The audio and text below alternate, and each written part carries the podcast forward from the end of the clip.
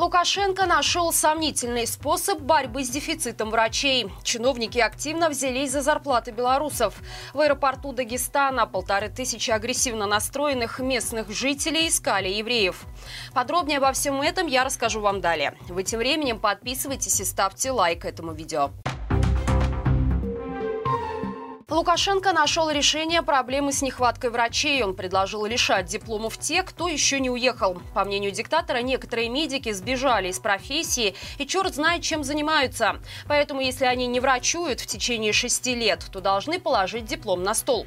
При этом Лукашенко не считает, что в этой сфере вообще есть недостатки. Он заверил, что специалистов хватает, и ими даже можно поделиться с Африкой. А проблема с протезированием, на которое в Беларуси были большие очереди, по заверениям Лукашенко, Лукашенко уже решена. Правда, только наполовину. Напомню, в Беларуси долгое время сохраняется дефицит медиков. Чиновники намерены восполнить его превентивно, обязав выпускников медвузов отрабатывать 10 лет. Интересно, что еще в 2019 году Лукашенко уверял, что ситуация с нехваткой врачей решится в течение нескольких лет.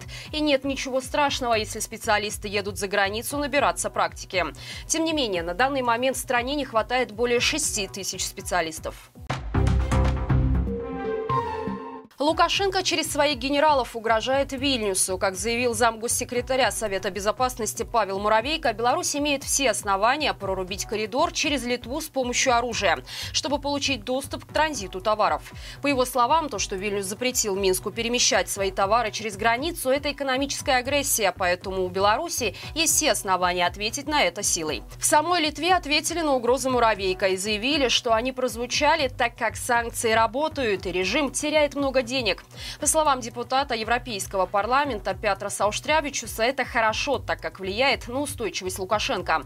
Вместе с тем он отметил, что Минск, может быть, и не представляет военной угрозы или риска, но он все-таки играет в более широком плане под музыку из Кремля. А это значит, что все угрозы от диктатора должны анализироваться. По словам Пятроса, в случае военной агрессии Лукашенко с его генералами получит непропорциональный суровый отпор от стран НАТО. Чиновники объявили войну нанимателям, которые выдают зарплату в конвертах. Активными проверками занялись налоговая, прокуратура, госконтроль и Минтруда. По сообщениям Фонда социальной защиты, с января по сентябрь этого года было найдено более 500 нанимателей, которые пользовались серыми схемами расчетов. За это они обязаны заплатить Фонд социальной защиты населения дополнительные 13 миллионов рублей. Отметим, подоходный налог за зарплаты в конвертах сейчас составляет 26%. Причем для работников работников такая схема выплаты грозит рядом проблем. От трудностей с выходом на больничный до нехватки трудового стажа при выходе на пенсию. Тем временем в стране продолжают увеличиваться реальные зарплаты. В сентябре они выросли на 16% по сравнению с аналогичным периодом прошлого года. Тем не менее, эксперты считают, что это не дает много поводов для радости, так как одновременно с увеличением доходов растут и цены на товары.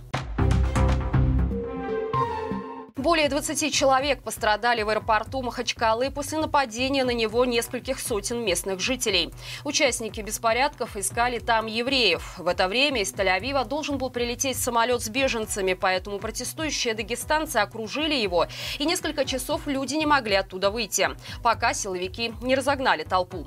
Однако вот в чем ирония. Позже выяснилось, что ни одного еврея на борту и вовсе не было. Об этом заявили в службе безопасности Израиля. Среди пассажиров пассажиров были в основном дагестанские семьи, чьи дети проходили лечение в Тель-Авиве. По сообщениям правоохранительных органов Дагестана, сейчас аэропорт находится под контролем. Правда, его работа возобновится только 31 октября. На данный момент установлено уже свыше 150 активных участников беспорядка. И более 60 из них были задержаны. Всего в нападении на аэропорт участвовали около полутора тысяч человек. Всем им грозит срок до 15 лет лишения свободы по уголовной статье о массовых беспорядках. При этом ответственность за случившееся глава Дагестана возложил на врагов извне и бандеровцев. Якобы потому, что протестующими руководил телеграм-канал «Утро Дагестана», который администрируется из Украины. Белорусы всего мира почтили память жертв НКВД. В ночь с 29 на 30 октября в 1937 году в Минске были расстреляны 132 представителя белорусской интеллигенции, среди которых были десятки поэтов и писателей. Именно поэтому эта трагическая ночь в истории нашей страны называется «Ночь расстрелянных поэтов» или «Черная ночь». Первоначально постановление о массовом убийстве национальной интеллигенции было принято в Москве и касалось оно не только Беларуси, но и всех республик СССР. СССР. Люди, приговоренные к казни, были объявлены врагами народа. После расстрела их тела тайно вывозили в лес, в том числе в Куропаты, и закапывали там в заранее приготовленных могилах. Их память и почтили в десятках городов мира, где сейчас проживают бежавшие от преследования белорусы.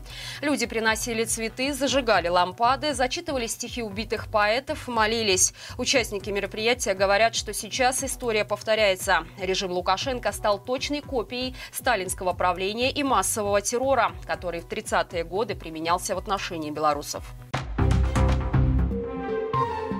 Просто так протестировать новый парфюм в крафте больше не получится. Пользовательница TikTok рассказала о нововведении, которое появилось в сети магазинов косметики. Теперь возле каждой стойки с духами висит объявление, предлагающее обратиться к консультанту, чтобы воспользоваться тестерами.